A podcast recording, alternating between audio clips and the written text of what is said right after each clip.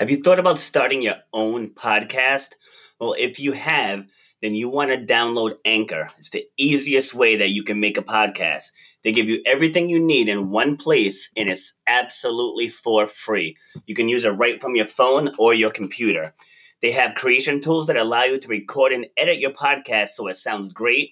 They'll even distribute the podcast for you so it can be heard everywhere, like on Spotify, Apple Podcasts, Google Pod podcast, and others. You can make money from your podcast with no minimum listenership. So if you were thinking of starting your own podcast, you want to download the Anchor app or go to anchor.fm to get started.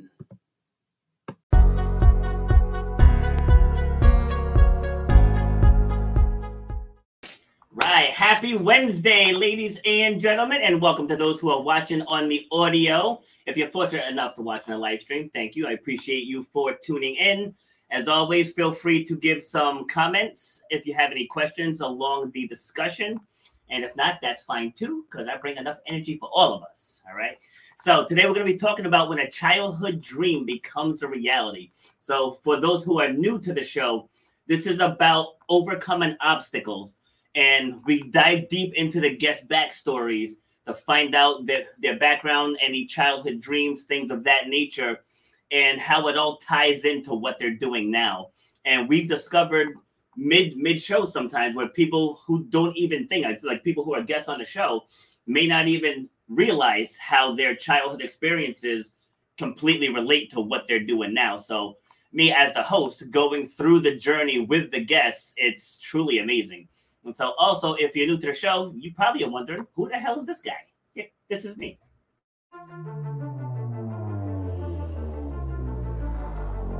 I started doing workshops and doing groups where I'm getting up in front of, front of others, like outside of the gym setting, and talking about resilience and perseverance and goal setting and vision and taking action.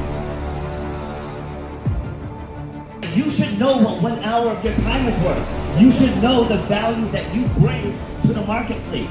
You know what you're passionate.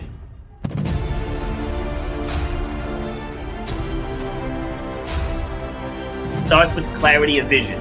If you don't have the clarity of vision, whatever next thing you get, you're not going to see it through because you don't have the clarity of vision. So the, the point of my pain was being told you will never run or jump again all that stuff. I was like, you know what? Like, I want to be able to take this even bigger. If you know why you do what you do, you have to know how to charge for what you do. That's how you're going to change your life, and that's how you're going to leave a legacy for your children and your family. You got to know your worth.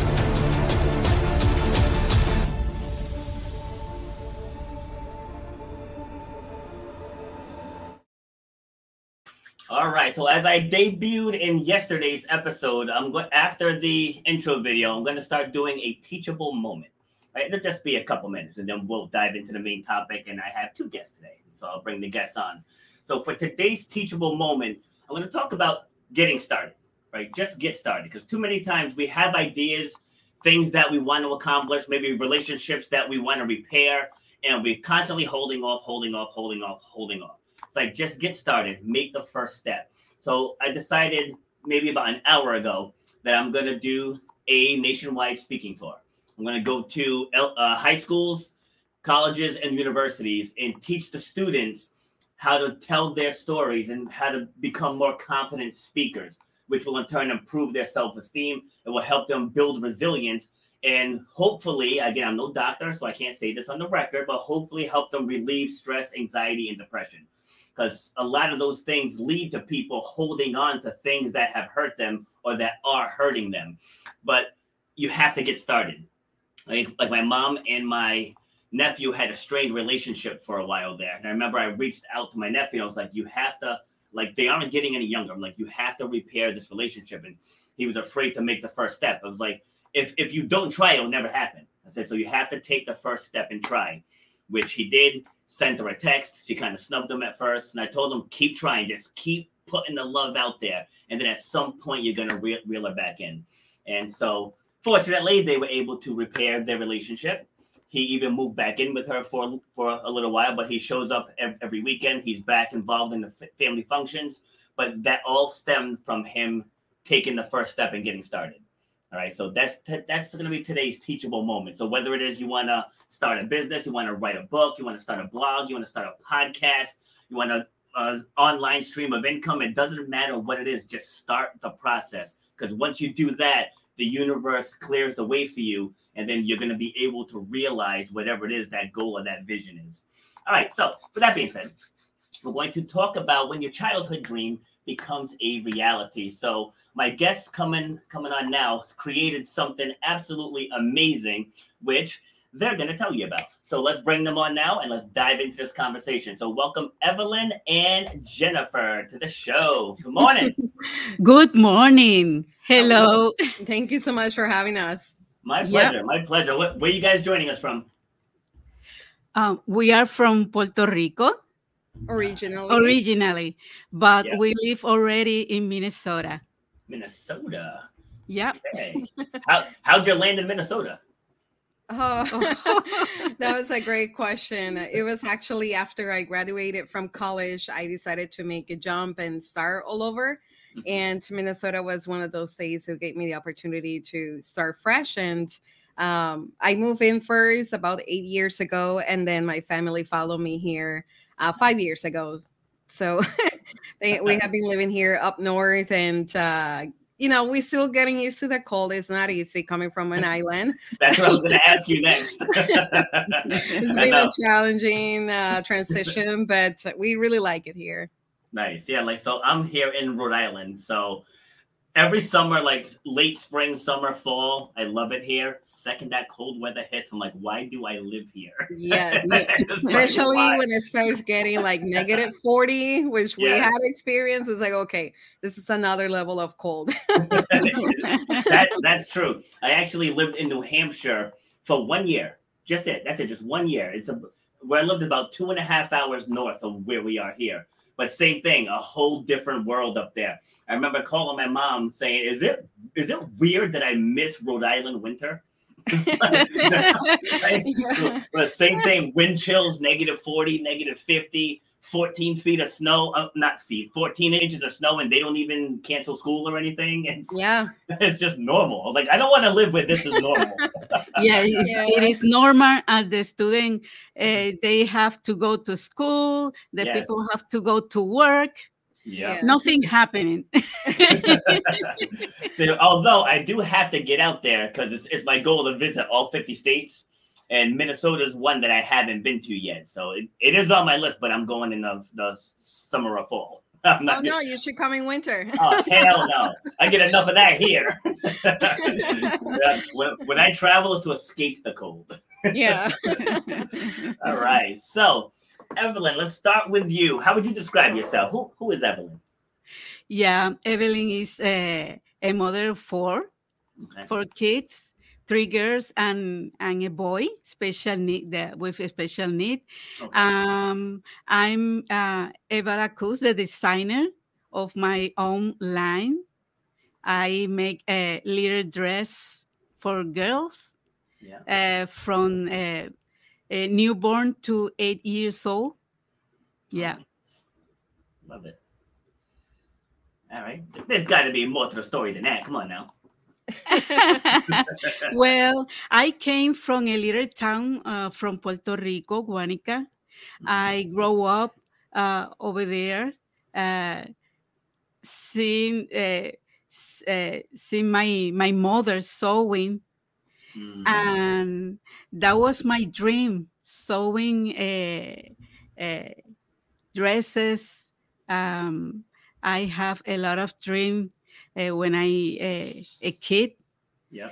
Uh, that was I. I um, grow up with a, a lot of struggles mm. in my life, um, um, but I never give up.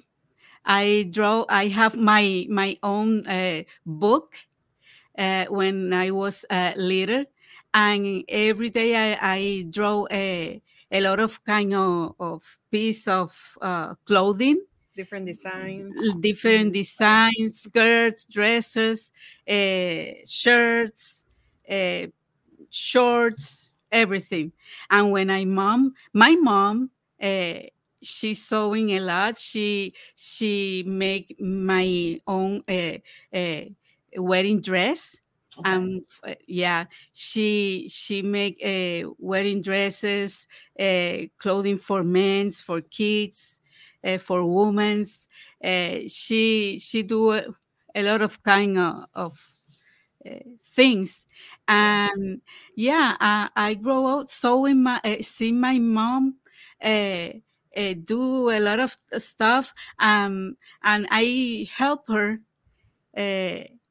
uh, uh, making a, a, a put the buttons, cut patterns, uh, fixing. Uh, well, yeah.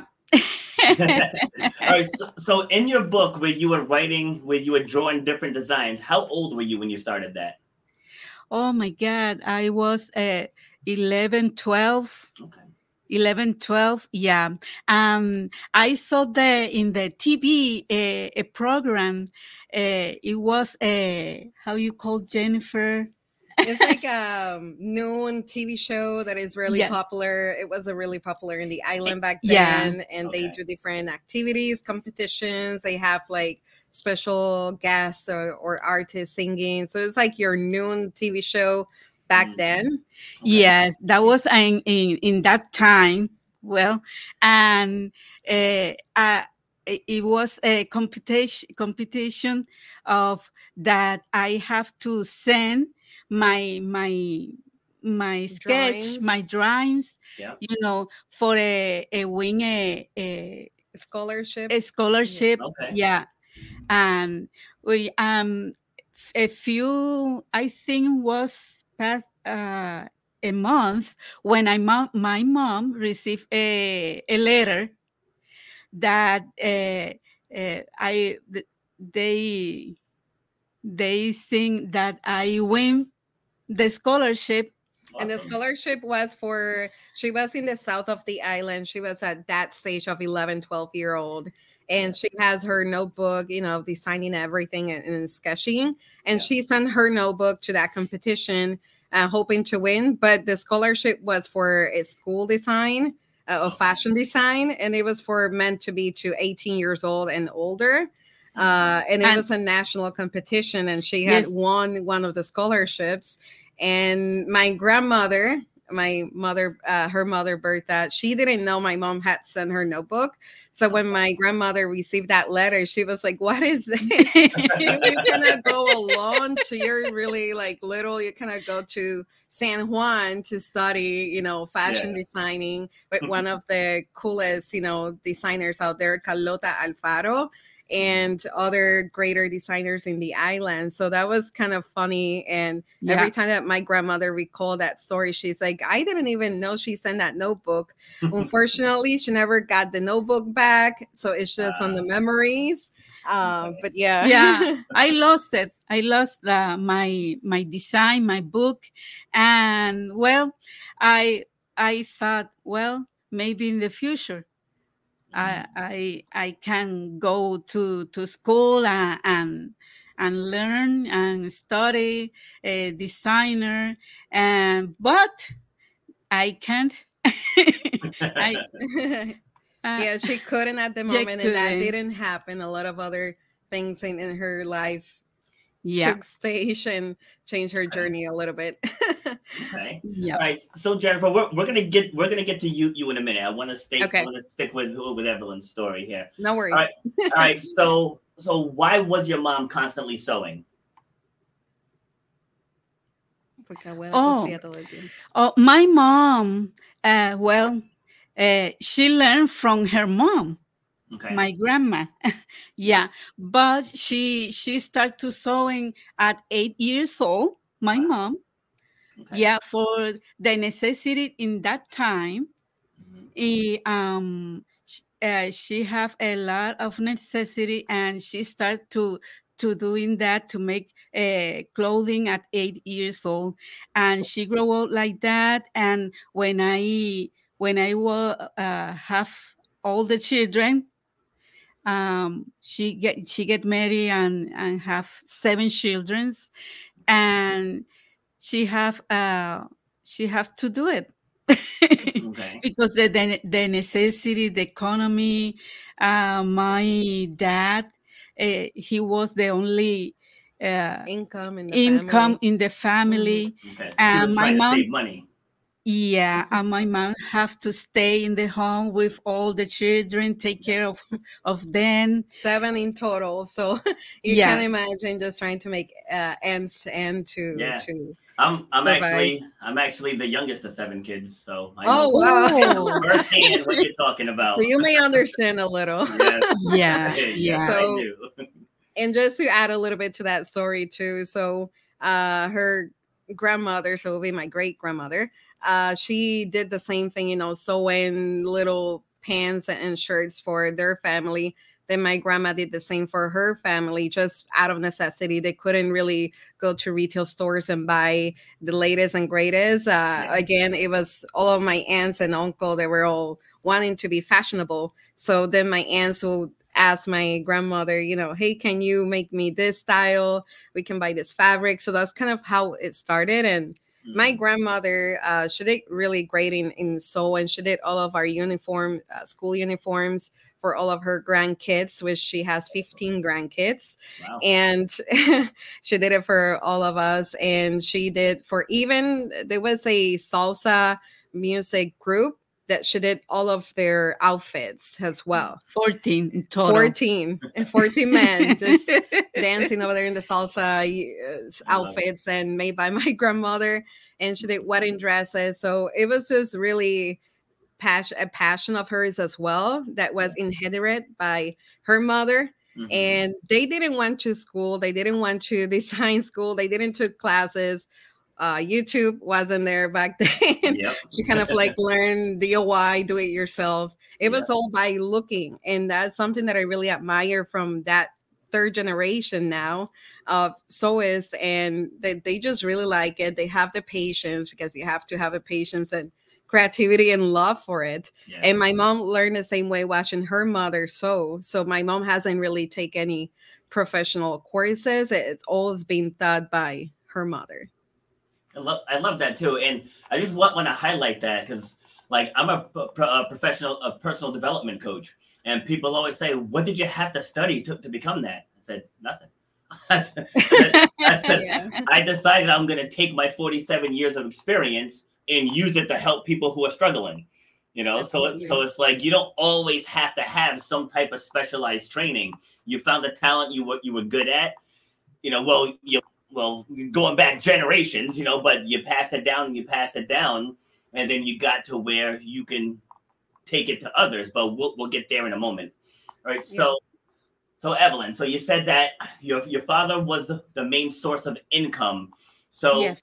did you use the helping your mom as a way to bond with her? Um, Como que si usaste ese tiempo para tener mejor relación con tu mamá. Oh yes, yeah, yeah, definitely. Uh, my mom, so uh, she she take care of us. She she uh, talked to us about the love each other, the respect each other in the uh, siblings. Um, uh, a lot of things we grow up in the church too and we learn a lot the the love of Jesus and um, my mom is so special so special She's a sweet lady, not because Yeah. she's my grandmother, uh, but it was a great timing. I think for her just having that experience of sewing. Uh, none of the others pick it up. So my mom was the only one really after my grandmother helping her cutting fabrics, cutting you know the patterns and all that. So I think they really grow their their bond until today. I think my mom is one of the closest to my grandmother.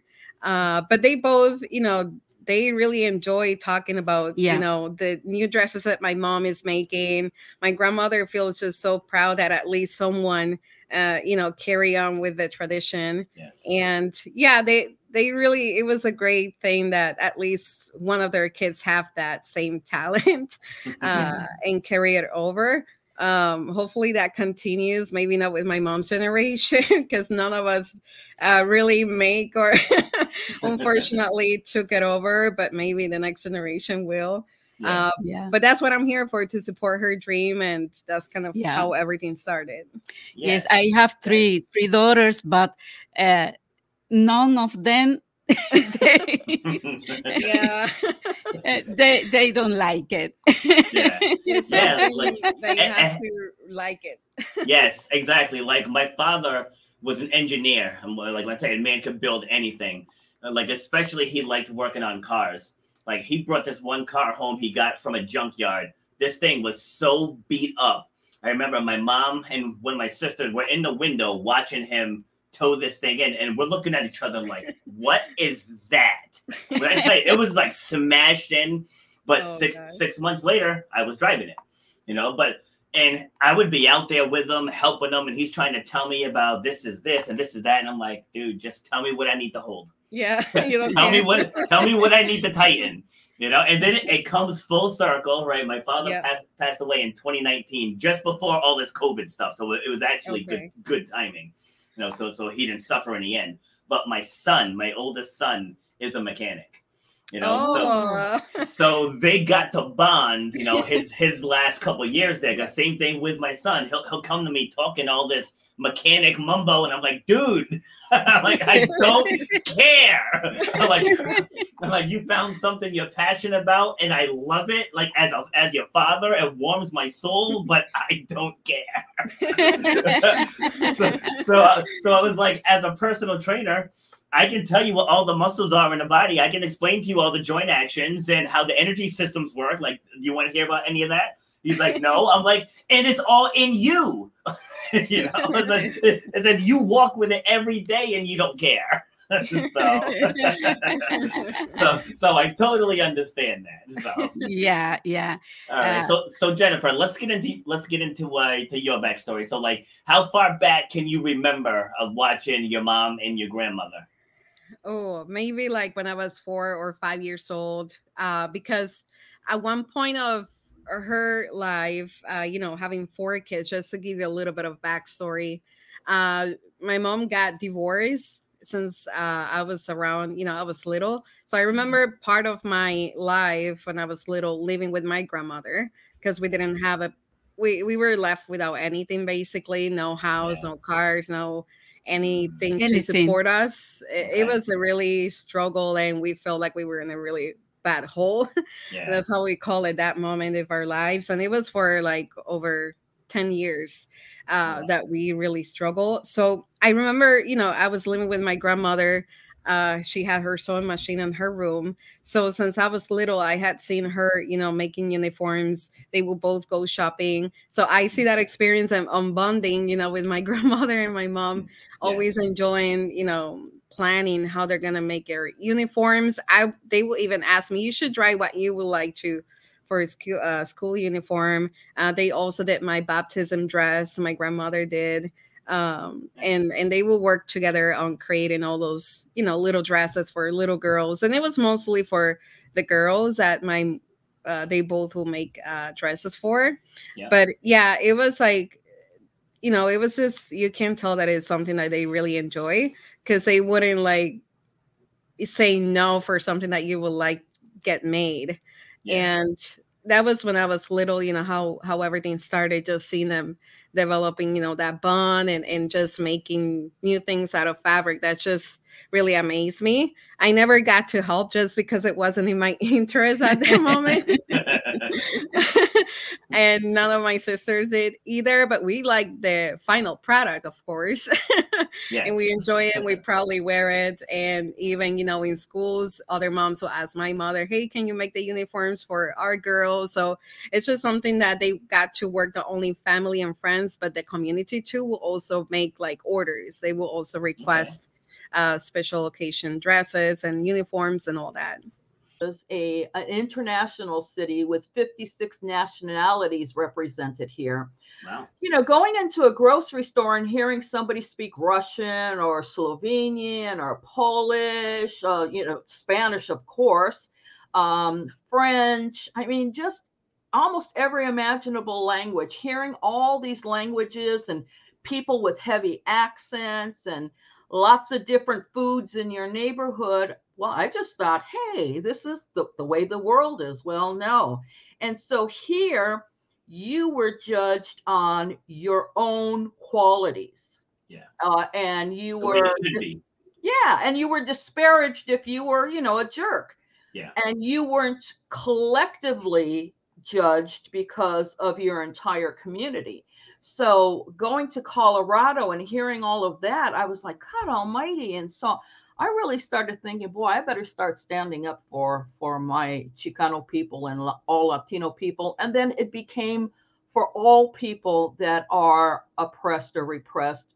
And now it's uh, it's even branched out to women because, as you know, especially now with what's going on in Afghanistan and the Taliban takeover again, Yeah. these women have nothing Yeah. nothing now imagine putting wearing a blanket outside. I see you in your in your wife beater you know? Okay. Imagine wearing a a um a blanket in 110 degree heat. Why? So men don't get turned on by you. Hey you know what? That's on you guys. Yeah. that's not our problem. Mhm. so now uh, one of my big focuses is women's equality. Nice. I love it. All right. So when did you when did you decide to become an entrepreneur? Well, that that just kind of hap- happened by accident. Um, so what happened was uh, one of well, first of all, I love salsa music and dancing, but one of my friends in Washington D.C. was having a salsa festival, and I said to him, "Well, who's going to do um, a workshop on salsa history?" He said, "What?" I said, "Well, how can you have a salsa festival if you don't talk about the history of the music?" He said, "Gee." I hadn't thought about that. Do you think you can do that? Yeah, I can do that. So I put together using um, old uh, VCR tapes, you know, because Yeah. I, I collected I collected music um, music videos of salsa. Okay. So I put together, you know, what I thought was a good presentation, and it turned out it was. But I punctuated what I was talking about with a, a, a music clip. And so, believe it or not, I have done that over 500 times, including at the Kennedy Center, at National Geographic Society, at every Smithsonian Museum in Washington, D.C., countless universities and colleges, and lots of civic groups, all the federal agencies, because during Hispanic Heritage Month, you know, they needed some programming. And so there I was. And all of a sudden, I had a new career talking about salsa history, teaching people how to dance, promoting Latin nights, and um, whatever other events that I could put together that would bring in a profit. Like that. Yeah, it's like I, I feel like most entrepreneurs kind of trip into it. you know, because like pe- people that watch the watch the show on the regular, like they've heard my story over and over.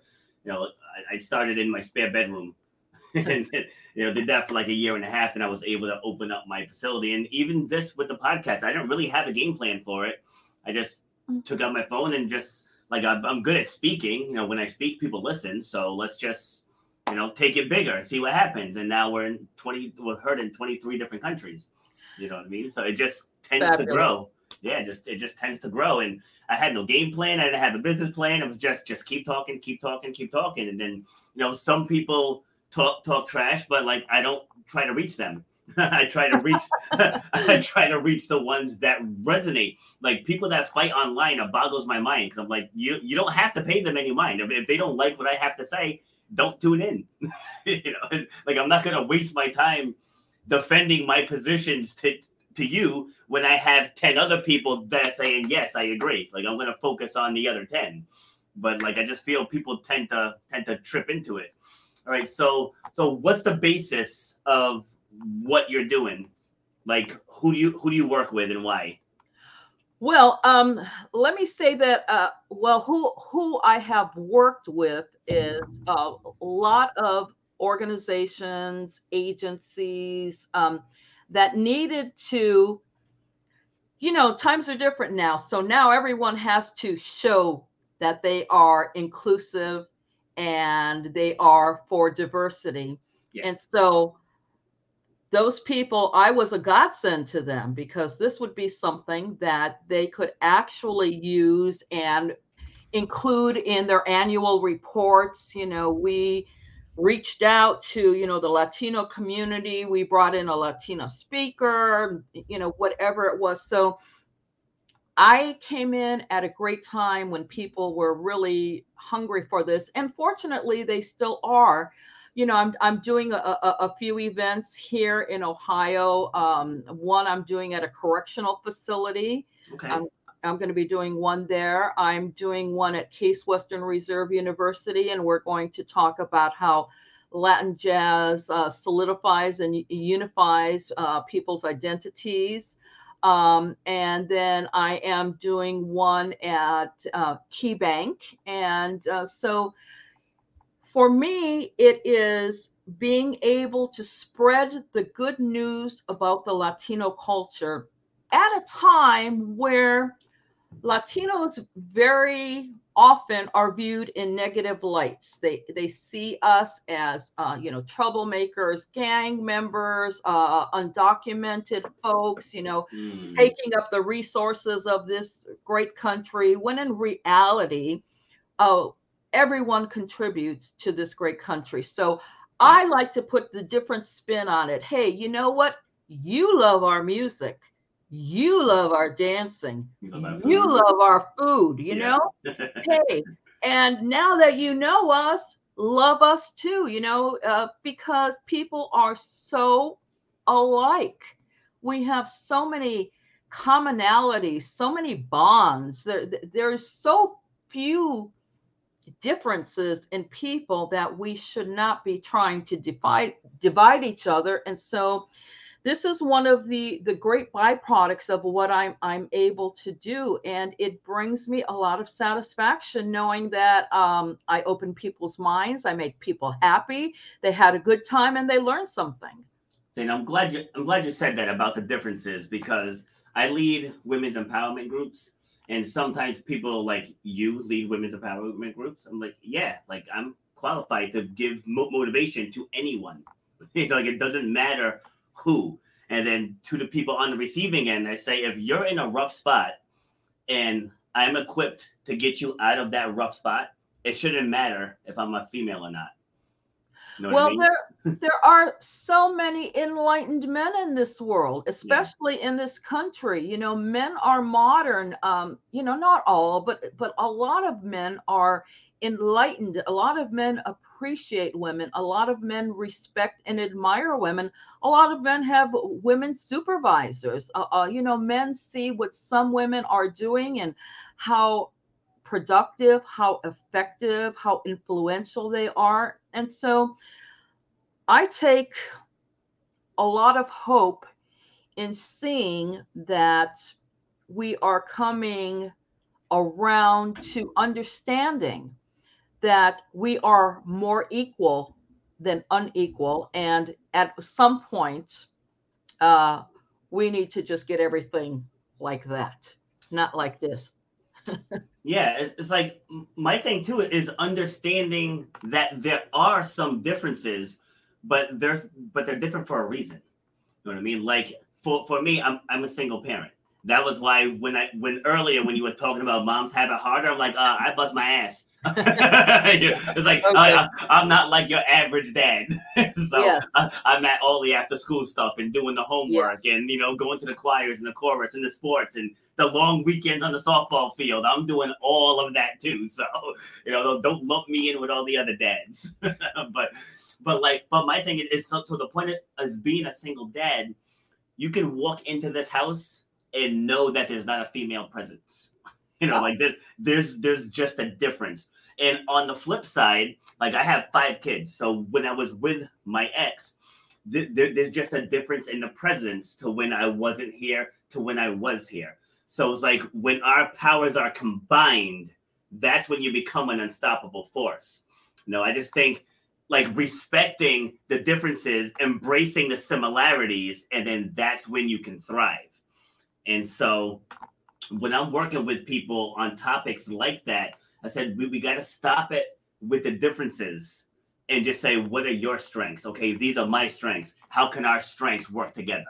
Rather than you're not good at this and you're not good at that. Like anybody can pick apart somebody's flaws, but Oh, it's like, but it's like I'm not the most organized soul. Mhm. So, so if I decide to date again, I'm gonna make sure that the woman I date is very organized. Yeah. because two disorganized people are gonna be slobs. you know, right? So, so it's Very about true. embracing, embracing what you're not good at, and then find someone who's good at what you're not, and then you combine your two strengths, and vice versa. You know, you combine the strengths. But I think when talking about equality and diversity, I'm all for all of that. But like you said, we're a lot more alike than than we aren't. Like we all have two eyes, we all have one nose, we all have a mouth, we all have ears, we all have a heartbeat, we all need oxygen to breathe. Like there's slight differences, but yet those differences are exploited. And most time it's for financial gain, which is just awful. Well, and it's also, um, you know, I, I believe that somehow humans are inherently, um, let's see, what's there's a correct word for it, and let me see if it comes to mind. Um, you know, we're we're not as confident as we should be, and so in order to lift ourselves up, we Mm. try to put other people down so that we elevate our own status in our own mind uh, you know, which isn't right. But you know, one thing that leads me to, um, you know, I I, I want to bring up something that you sparked in my head because remember when everyone was a little bit nervous because the Mayan calendar was coming to an end. yeah, remember 21st. Yeah. the movie, you know, Yeah. yeah. So anyway, what that really signified, and most people don't know, is uh, it was just the end of a, a particular time period, and during that time period, male dominant energy prevailed, and when we hit the next day, December twenty second, twenty twelve, female dominant energy you know, we had hit this part of the pendulum and it started coming back. Yeah. And so, what the Mayans tell us is that what we have to do is find the perfect equilibrium. Yes. So, male dominant energy, female dominant energy meet in the middle. Nobody tries to dominate the other. Everyone works together, just like what you were saying. If your strength is, um, say, mathematics, that's your strength. Yeah. And your partner's strength is uh, geology, whatever. Mm. Uh, if you can make that work together, that makes you more powerful because you are playing on those strengths. Yes. And so I, I feel very strongly um, about the possibilities that lie ahead because female dominant energy got a real strong boost when we had that uh, women's march on Washington, D.C. And there were millions of women all around the planet, even on Antarctica, and not just women, because believe me, I was I was in that march. I went from Ohio back to DC for the march, Yeah. and there were men everywhere. Why? Because they understand that we have to work together and we have the same goals. We have the, the same uh, mission. And most of us just want to lead happy lives where our kids are all looked after everyone has an opportunity we can have some fun we're fulfilled. Hey what's wrong with that? So let's all work toward that. And Yeah. uh, you know the mayans are telling us hey if we do it right, we can reach that that equilibrium. Yeah, see, and along those same lines, it goes back to understanding. You know, like I was having a conversation with my daughter about like the, the slave trade and, and all that stuff, and she she was getting all wound up. And I told her, I was like, listen, I said, it was absolutely awful what those people went through. I said, but you can't look at it with 2021's lens, you know, mm-hmm. because like things are different now. You have to think of it back then the world was so different. It, wa- it was about survival. You know what I mean? Like it was about survival. So you have to kind of look at the times and what was happening in the times to make a rational decision. And I bring that up because just like what, what you were saying with men and women, we both approach things differently. You know, like some some men are very task driven. A lot of women are emotional or emotionally driven. And sometimes you could take something like, say, the lights got cut off. You're gonna men are gonna approach it differently than the women, and then they resent the other's approach, and then you clash, rather than just saying, "All right, how do we fix this?" You know, but that's the man's mentality. How do we fix this? The women want to know how we got there. you know, so so so, so it's like Right. once once you understand that she's not just being a nag, that's how she's wired. Like like like female female brains are wired to process risk assessment. Because again, go back to like I just said, the world was about survival. Like why are men most usually bigger and carry more muscle? Because the men had to fight in battle. You know, like women typically carry more more body fat because if something happened to to the men, they had to be able to survive with the kids. You know, so like understanding that dynamic from our origins, even though it's 2021 now, the wiring is still the same. You know, yeah yeah that that uh that has not changed um the only thing that's changed is is our attitudes and and the the more educated people become generally the more open-minded they are Yep. and see things differently have new perspectives and that i think brings us forward in our appreciation for everyone and everything you know, I'm glad you brought up the slave trade because that has a, a real prominent um, part of salsa history. Mm. And uh, without the Africans being brought over to the New World with their drumming traditions, um, we would not have had salsa because, you know, unfortunately, in the United States, we did not want those drumming traditions to continue because we Mhm. were afraid those pesky Africans were going to be communicating from encampment to encampment and planning Mm. hold and escape. However, in Cuba, they did not uh, they did not restrict them from keeping those traditions, okay. and so that music or or that um, percussive element made its way into the the Cuban music, and now we have salsa. And Because of salsa, I got a new career. I love it. See, got to find the good in everything. Absolutely. All right. So, so what? Are, what are your next steps? Well, uh, I'm inv- I'm involved in quite a few things. Uh, I'm the president of the Hispanic Fund of our county, and we give uh, grants to nonprofit organizations that benefit Latino the Latino community. Okay. Um, we've also just embarked on uh, building a bigger scholarship fund because we give scholarships every year. We have that much money and that many applicants, so uh, we're, we're, we're working on that. I'm also very proud to be part of the Roberto Ocasio Foundation, and we have a Latin jazz music camp for kids, music musicians Yeah. in grades eight through 12. And we take them for a week. And Bobby Sanabria, who is this master musician, is the musical director. He gives them music theory. He teaches them how to improvise. One thing a lot of kids taking music do not do or don't know how to go about. And we do this, and it's the only Latin jazz music camp in the country. So I'm very proud of that.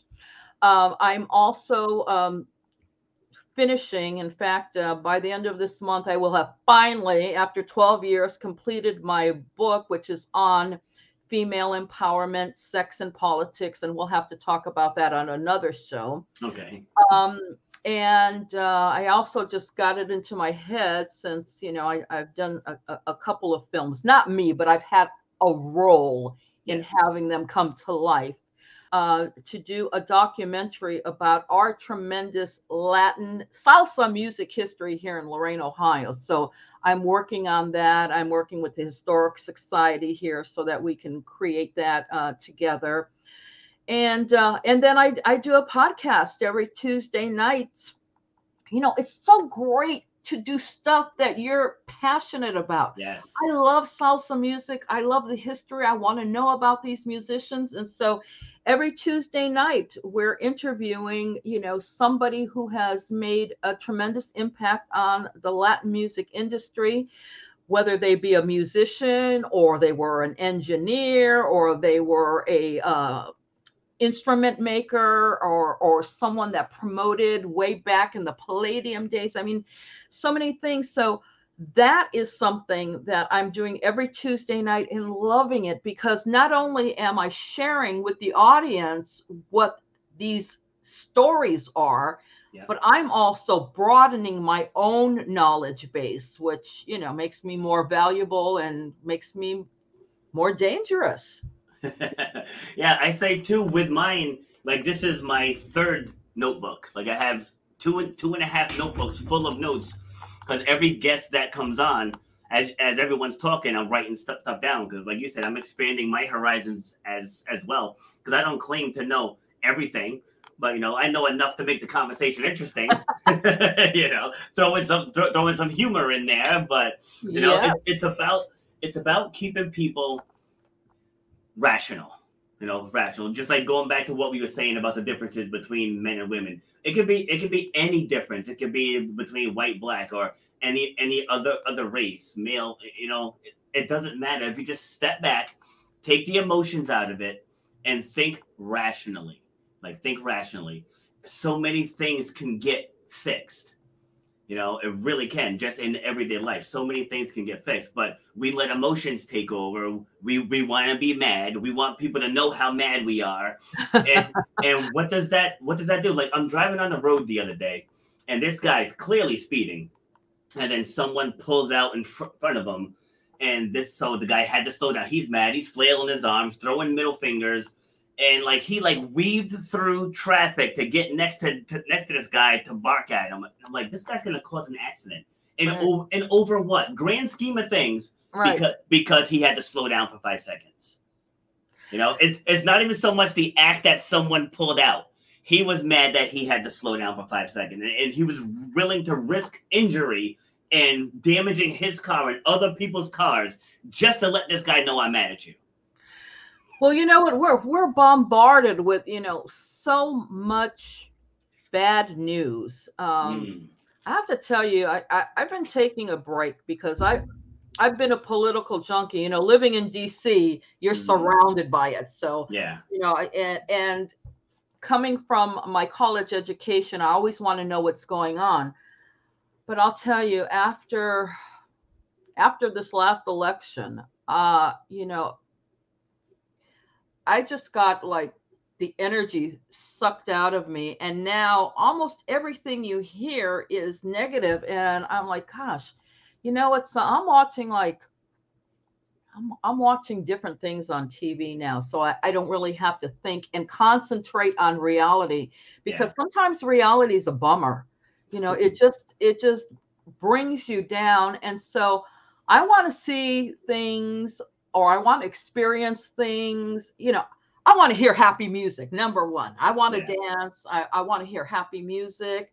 Uh, you know, I want to laugh. Uh, I want to go outside. You know, so I'm I'm doing a little bit more of that, and people don't do enough of that, and that's why you find you know the bird being thrown all over the highways and road Yeah. rage and things like that.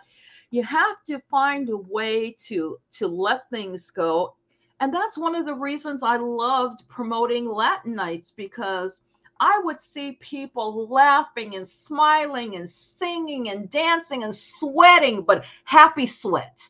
You know, not like, oh my God, this hurts. No, it's like, yeah, let's do it again. see, and you know oh, why? Yeah. See, I you know why? Be- because that's an escape from reality. Yes, it is. See, when you get to, to the root cause, so many people are either content or below content mm-hmm. with their current circumstances. The low. to the point to where they'll, they'll let something so trivial like oh i'm not talking to so and so why? Because they called me a name. I'm like i'm pretty sure i was taught when i was like three sticks and stones will break my bones but names will never hurt me. You know what i mean? So it's like a name can only hurt you if you you allow it. It's like what's the real issue here and then you start getting down to the root cause and it's like maybe they're in an unfulfilled relationship or they hate their job or their supervisor or they have a strained relationship with a parent or, or a brother. Like it, it's usually never what we see on the surface. And especially especially now that i'm getting into people's backstories some people have a lot of baggage that that that's unresolved from their past you know? Yeah. and so it's like once you come to grip with that stuff and just know that most people don't care as much as you think they do, just put it out there. And then someone else that's stuck in that same rut will will be like, you know what? They had the courage to face their fears. I'm gonna face mine. You know?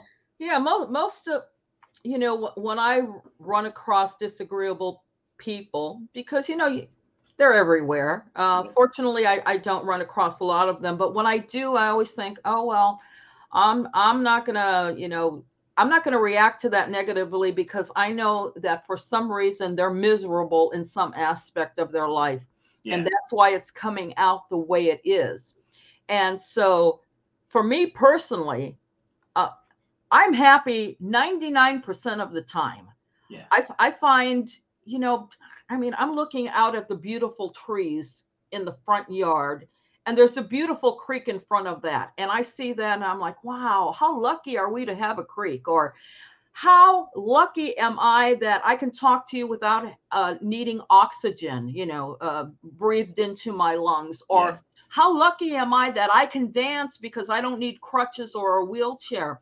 Or how this is one thing that I am so grateful for. I am so grateful that I can read. Mm. You know, you know, I saw a, a an older gentleman at the library, and he had someone there teaching him how to read, and I thought, good for him. But I, it's so sad how much he has missed from not being able to read as simple as a menu, or uh, you know, uh, say a report card from your grandchildren, whatever. So, I look at the best there is, knowing that there's crap everywhere. Yeah. But I, I downplay that and I don't focus on that. I focus on the better things that keeps me happy. I personally live in the joyous expectancy of the best. I'm expecting great things for me in, in, in the rest of my life. Like you're going to be hearing from me. I love it. See, and and what what us us as Americans, or just people who who live here, what we don't understand is that we're all privileged. You can take the worst, the worst neighborhood in this country, and there's a village in Africa that would kill to live there, or in the Philippines that would kill to live there. You Or know, like there- Syria, Syria, Yes. Afghanistan. Yes. Yes, there's so many countries where there's like actual oppression and not this made up political oppression. You know, there's this thing where, where women aren't allowed to read, you know? And I believe Yeah. it was Iran, I want to say. This was a, a few years ago. A woman got raped, and her options were marry the rapist, because because fornication is illegal over there, Right. or she would get arrested. You see what I'm saying? Like, like there's like real oppression going on, and Yeah. people don't understand how good we have it here. Like you mentioned Cuba earlier, people try to swim here from Cuba to get here, and like Right. our, our southern border is a, is a mess. And you know the politicians are trying to blame each other, but again, look at the root problem. People are trying to escape from where they are because they know if they can Yeah. just make it here, they have a chance. Well, and and even with nothing, they have more than they left behind. And Mhm. interesting that that you brought this up because I I put a section in my book about this that we as Americans focus too much on what we don't have. You know, we're so used to seeing Oprah or you know Michael Jordan, LeBron James, or Yeah. uh, you know uh, Mark Cuban. You know all these people with money, power, influence, and we say, "Well, I'm not like that." Well, you know what? Uh, you can have the opportunity to to be like that. However, focus on what you have. You know, if you have kids and you love your kids, focus on that warm feeling. Focus on the fact that you eat every day, what you want. Focus on the fact that there's no bombs going off in your neighborhood. Focus on the fact that your kids aren't sleeping in water. I listened to NPR the other day and heard about, you know, kids, um, you know, the earthquake and and the rains from the hurricane there's no place to sleep and the kids had to sleep in water. I mean you know these are the realities of the greater majority of human beings life. We are not sent to labor camps Yeah. because we don't agree with what the government is saying. We have to be happy that we eat what we want. We have a roof over our head. We have computers.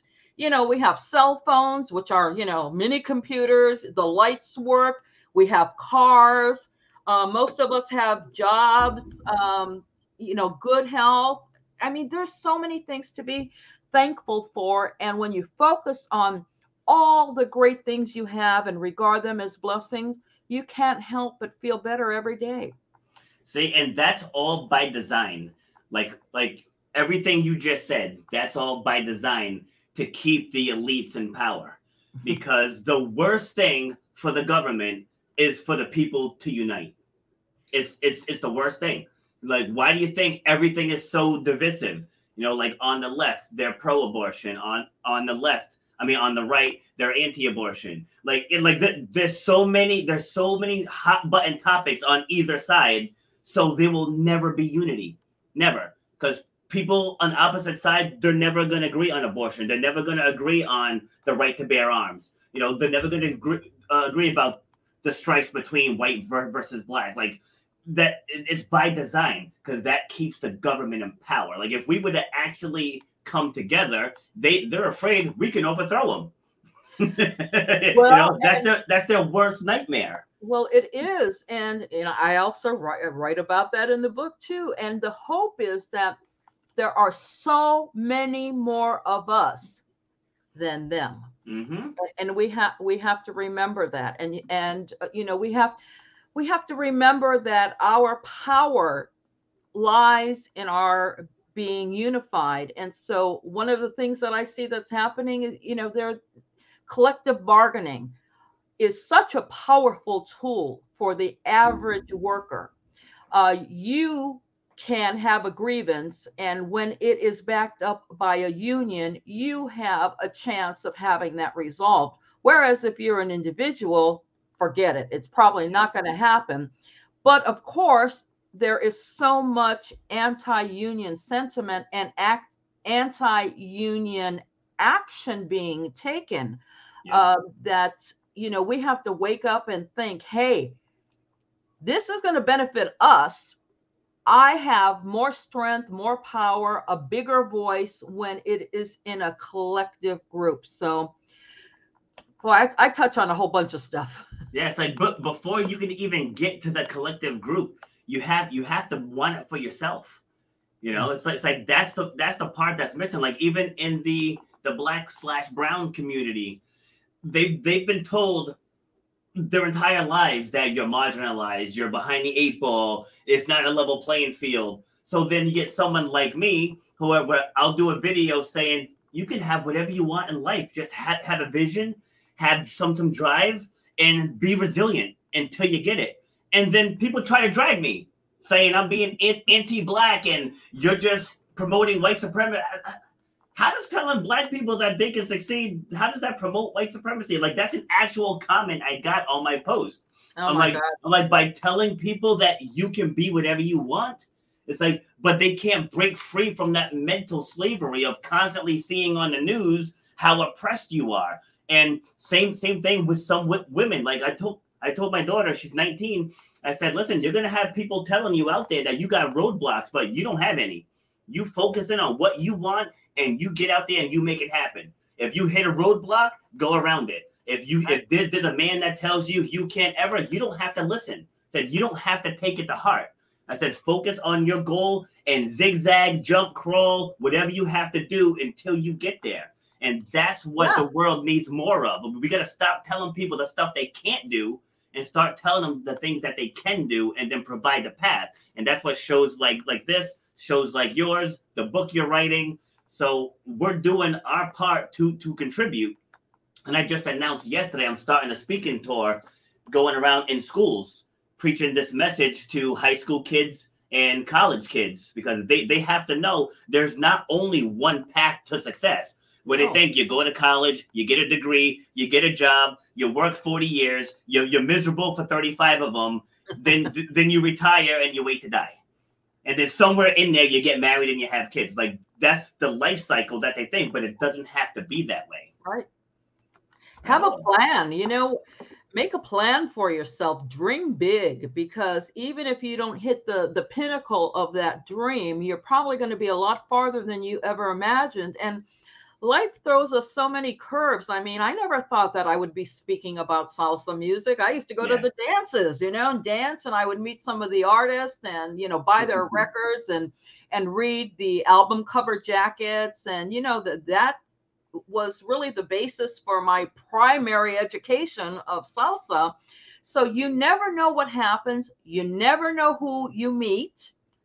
Be Yeah. nice to everyone, treat everyone with respect, but have a plan because a plan will start directing you somewhere. And that will get you a lot farther than just living day to day. Because when you live day to day, every day looks like the day before. Yeah, see, and but before before we break it down, I think I, I said I think it was on Tuesday's show where the guest had mentioned about looking for opportunities, and I said no, no, no. Pe- people see opportunities everywhere. You have to be ready to seize it. You have you have to take it because like there, there was a woman that reached out to me a while ago saying she was having problems, you know, resolving stuff from her past, and I was like, perfect. This is what this is what I do. Let's set set up a time and chat, and I can you know just told her a little bit of my process and she's like oh i'm not i'm not sure if that's what i need i'm like if you haven't resolved it how do you know what you need it's like you you had a need you brought it to me i happen to do what what you're looking for but you're you're rejecting it you know it's like it's like you know the universe works in mysterious ways Yes. so it's like you put it out there and it brought you to me.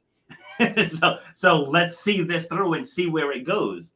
You know, so so that, that's a problem. A lot of people, you know, like you'll get that one, you get that person that's struggling financially, and then you'll get a friend that calls and say, "Hey, I got a business opportunity for you." Like, ah, no, those things are like scams.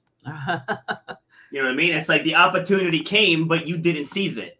Rather than at least listen. exactly at least listen you know and like that could have been exactly what you were you were looking for but you're so caught up in your own men- mental slavery that you won't even give it the time of day and like that's one of the biggest problems plaguing people especially in this country is that they have a certain idea of what they think their life should be but then when the universe presents another option they're like oh no that's not for me it's like but why do you think that that got dropped in your lap it's like like you have to Yeah. step back and say okay why is this being offered to me that's what's missing Right. You know, and when, when I talk to uh, younger people, I, I tell them, you know, what do you love so much that you would do it for free? i say that too Yeah. And then find a way to get paid to do it because you're never you're never going to feel like you're working because it's Mhm. something that you enjoy doing. You know, I'm sure you put a lot of uh, pre-production work into your podcast. When I do the um, my podcast, you know, I I call the person, I speak to them for at least an hour. Uh, I research their music. I I look up the music. You know, who was uh, playing with them, et cetera, et cetera. So gee that would that would pay a lot of money if you were getting an hourly rate uh, uh, wage doing that uh, Mm. but i do it because i want to know i love it and who knows actually I, I have a way that i think that this could be monetized and let's hope I, I live in the joyous expectancy of the best. So, you know, find what you love to do so much that you would do it for free and find someone who'll pay you to do it. Yes, I love that. But mine's the exact opposite. is like I want to know as little about the person as possible. okay. That way, because you don't know where the conversation's gonna go. It's like how many how many different topics did we cover in this last hour? right? Certainly not the one I thought we were going to cover. see, but but see how, how it flowed. Yeah. We, we played off of each other. We Yeah. both shared we both shared stories. We both shared life lessons, and it, it, it was natural. Like it was natural for me. It was natural for you. Like it didn't seem forced. Like I watched the video before I came on here, and the guy's like, "Hi, I." Thank you for joining the 21 day fitness challenge. Like you could tell he was clearly reading. You know what I mean? It's like it's like it's not genuine. It's not authentic. You know, and when you're talking about something you're passionate about, you you light up. You know what I mean? So like when when, when I ask a question that people are prepared for, you can tell. It's because like I did my first couple couple episodes doing it that format, and I was like, I don't I don't like this. Like it's not natural. Mhm. You know, so it's like and anyone can have their own style, but that's what I like. Like I like, I like to go into it just getting to know you as we're doing the episode. And it worked wonderfully. Yes. It, it- this was just like having a, a chat with uh, someone that you just met, and uh, you know you kind of clicked, and so you want to know about each other. Exactly. exactly. All right. So give us give us a, fun, a final word. So are your is all your contact info on your website there? Yes, it is. All right, Um, wait, let me just say let me just say it out for, for the people that are going to listen on the uh, audio. So it's Eileen Torres Productions. It's E I L E E N T O R R E S Productions.com. And you can that's her web her website. You can see all about what she does, find her her social stuff. And when's your book gonna be done? Or or is it done? No, it, it's almost done. I'm I'm Okay. doing the stylization right now, and my goal is to uh, have it done by the end of this month, and then submit it for self publication. Nice. And uh, then I'm going to be coming out with the book cover, and then I'm going to make a big splash with it. Love it. Awesome, awesome. Yeah, no, mine's about half halfway done. I gotta I gotta get on that. It takes a lot of time. Yeah, it does. All right. So now give us a give us a final word before we sign off. Live your life in joy. Find something every day to appreciate what is good in your life and really focus on that. Whether it's the love of your children, seeing your grandchildren take their first step, uh, seeing kittens, uh, having somebody bring you over a plate of cookies, whatever it is. The fact that you can pick up a newspaper and read because you know how to read. The fact that you can decide what you want to eat because you have that power. Focus on the good in your life, and you're going to be a happier person every day. And go out and dance salsa, and you will exponentially experience joy. Love that. That, that was perfect. All right. So we're gonna end there. Uh, I'm gonna put you backstage again, but just uh, don't sign off yet. Okay. All right. Yeah, because I'm good. I have some uh, some connections for you. Okay. All right. Well, thank you very much for your time and sharing your stories and your experience and your passions with us. Much appreciated. My pleasure. All right, take care. All right. So just to summarize what what she just finished up with there about figuring out what it is you want to do. And my thing is is don't look for something new. What you want to do, it's already within your subconscious mind. So again, this is 135 of these shows I've done. And granted, I didn't have guests for the first eight, but still, it's over 120 people. And they end up doing something around what they wanted to do in their childhood. It may not look exactly the same way, but it's already there. So I have a big enough sample size that if you're unfulfilled in what you're currently doing, or maybe you're sort of fulfilled, but you you would like another stream of income, then re- reach out and let us help you figure out what that is. Because I can probably do it in about a half an hour. That's it. Just pick your brain for a half an hour and then whatever it is that you have that you can monetize and maybe even online so it can be automated. But let's talk that through and see and see if we can well not see and make that happen for you because you don't have in 2021 there is no reason to be struggling. There's no reason to be unfulfilled with the tech, the technological advances that we have now. So if you need that help reach out. And again to get in touch with eileen it's eileen torres productions.com that's all i got for you for today and have a great day. You've been listening to Shut Up and Grind. We hope you've gotten some useful and practical information from this show. Robert has over 20 years' experience pouring his knowledge and expertise at many events. We have like we need more of us to, to get out there and spread the word because they're gonna listen to LeBron James.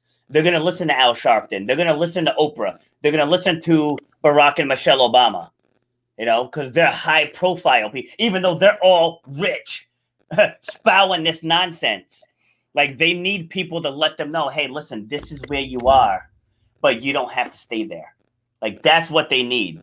It's like you have these gifts, these gifts, these gifts. Let's let's turn it into something to where you can change your family's life for generations. Like that's the message that they need. Instead of just being told you have all of these obstacles and that's just how it is because it's rooted in the system. Like that's a load of crap. And then my thing is too, is that there's are some people out there, believe it or not, who they'll go out there and they'll talk and you know they'll try to inspire them and then they get labeled as being, you know, that they hate blacks. Dude, we want to help you. Yeah, exactly. I get that all the time. I, I got told I was anti-black before, so because I said blacks can take care of themselves. I said they don't they don't need the government. They don't need white people to intervene. They can do it themselves. How is that anti-black? If you want to blame the government, the government doesn't see any value to you. We do. We see your potential. We see your worth. We want to help you discover it and do Yep. something about it. But no, you want to sit there and be miserable? That's on you. Yeah. The government sees you as a ballot. That's Yeah, what they that's what they see you as. It's all about power. You know, Like, we like see if you they, as a person. if they really cared, like in remember in Providence, maybe you don't remember because uh, keep some, some something I forget how young you are. Yeah. Like they they spent 1.8 billion dollars to move the ramp to 195 because it used to be fur- further up, and they moved it to where it is now. 1.8 Yeah, billion dollars. Two exits, like right there, because we would go down Plainfield, Yes. whatever it was. Yeah, I remember. Yeah, right. So they they did all that, and you go into Olneyville, or down Manton Avenue, or down the far end of Chalkstone Avenue. Excuse me, parts of Smith Street. You know the Chad Stone, the, the Chad Brown projects. Go down Academy Ave. You know, like what could 1.8 million dollars have done in that in those communities? You know what I'm saying? It's like you, you you're proclaiming to be the party that cares about black lives, and then yet we'll move the stupid highway, which still gets congested, because Yeah. that because that that was their their rationalization. They were going to move the highway. It would ease congestion, and then they were supposed to build up that area where the bridge was. They were supposed to like put shops and restaurants and stuff in there. It they haven't put a thing in there Because they knew it would be vandalized. and there's still traffic. So Yeah, it's like you spent all that mm-hmm. money. Like, wh- how far could that have gone to maybe renovate the Providence schools? Like that's what I'm saying. Like people think that you need like a whole like you gotta transform it all one day. No, just take little steps. If the Democratic Yep. Party actually went out there and just little by little was just doing something, Yeah, I would probably like them a little bit more. Maybe, maybe. maybe. But they're not- You're just so anti-Trump. Let's undo everything Trump did. Like honestly, they they say they care about you. They don't. mm-hmm. They So really don't. true. I mean, Republicans too. Honestly, they they, they just have a political agenda. Yeah, bo- both sides do. I told you, it's all about They votes. just- yeah, It's all about votes. It's not and about. it sucks. If anything, that was apparent last year, right during the height of the pandemic, when all the colleges went back, and they they wrangled over that second stimulus package, because neither side wanted to give the other side the victory before the election. No, I think the word honestly that one. I remember that, and the other one was like you're gonna let people be starving and poor because you can't make a decision. Anyway. Yeah, yeah. But then the whole thing with the vaccine. Again, last year I think what That was that's gonna office- be that's gonna be next week's topic. I, I ahead. won't touch it now because again, female, I'm just everywhere.